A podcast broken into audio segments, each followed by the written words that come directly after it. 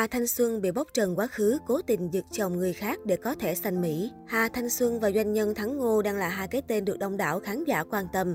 Không chỉ tổ chức đám cưới linh đình với các nghệ sĩ nổi tiếng tham gia, thông tin cá nhân và sự nghiệp của hai người bỗng trở thành đề tài nóng hổi trên các diễn đàn mạng xã hội, nhất là chuyện đời tư.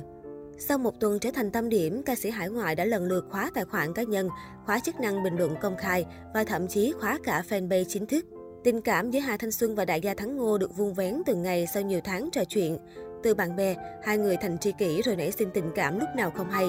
Hà Thanh Xuân nói, chúng tôi tìm hiểu chỉ vài tháng mà như 10 năm của người khác. Hà Thanh Xuân nhận thấy Thắng Ngô thú vị, bề ngoài lạnh lùng khó gần, nhưng bên trong hài hước tình cảm. Càng trò chuyện, chị càng thấy hòa hợp và tin vào trực giác rằng đây là một nửa mình luôn tìm kiếm. Thắng Ngô thích Hà Thanh Xuân ở sự cá tính bản lĩnh thông minh và hiếu thảo.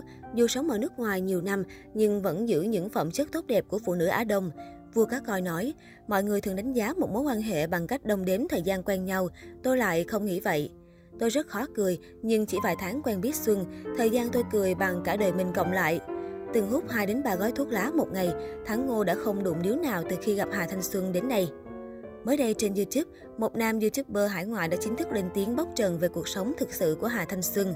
Không những thế, người này còn hé lộ cách thức mà nữ ca sĩ dùng để hợp pháp hóa quyền công dân tại Mỹ. Theo đó, trong đoạn clip được đăng tải, nam YouTuber cho biết anh đã tìm hiểu kỹ trên các trang thông tin ở xứ cờ hoa. Tại đây, có một bài đăng kể chi tiết về quá trình định cư Mỹ của vợ trẻ vua cá coi. Cụ thể, nam YouTuber nói, Trước khi đến Mỹ, Hà Thanh Xuân từng đoạt giải tại một cuộc thi hát ở thành phố Hồ Chí Minh.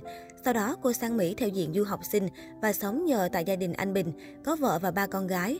Nhưng đến khi hết hạn visa, nữ ca sĩ không muốn về lại nước nên nghĩ đến cách dụ dỗ anh Bình bỏ vợ con để theo mình. Sau khi rời bỏ vợ con, anh Bình liền thuê một ngôi nhà cho cả hai cùng sống. Không những thế, anh còn tặng cho Hà Thanh Xuân một chiếc xe hơi và dùng tiền bạc của cải để lo lót cho cô vào một trung tâm ca nhạc lớn tại hải ngoại. Đến khi mọi sự thành công, thì Hà Thanh Xuân đã quyết định rời đi.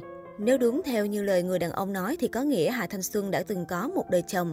Không những thế, hành động can dự vào gia đình người khác để có được tấm thẻ xanh của nữ ca sĩ thì thật là quá nhẫn tâm và không thể tha thứ. Tất nhiên, tất cả thông tin kể trên vẫn chỉ là một chiều, vẫn cần có sự xác nhận của người trong cuộc để mọi thứ được minh bạch hơn. Bộ phận cư dân mạng đang hy vọng Hà Thanh Xuân sẽ sớm lên tiếng về những bình luận của YouTuber hải ngoại kể trên.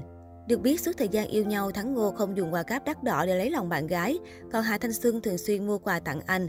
Chỉ kể anh không thích sắm sửa chân diện, bao lần gọi video anh đều mặc một kiểu áo, thế là chị sắm áo quần, đồ dùng sinh hoạt gửi về Việt Nam. Hà Thanh Xuân và Thắng Ngô đã quyết định tiến đến hôn nhân. Ba tôi và bà nội của Xuân đều tuổi cao sức yếu, có thể ra đi bất cứ lúc nào. Tôi đã qua một lần đò, Xuân cũng ở độ tuổi nên kết hôn, vì vậy chúng tôi không có lý do gì chần chừ nữa cả. Doanh nhân tâm sự.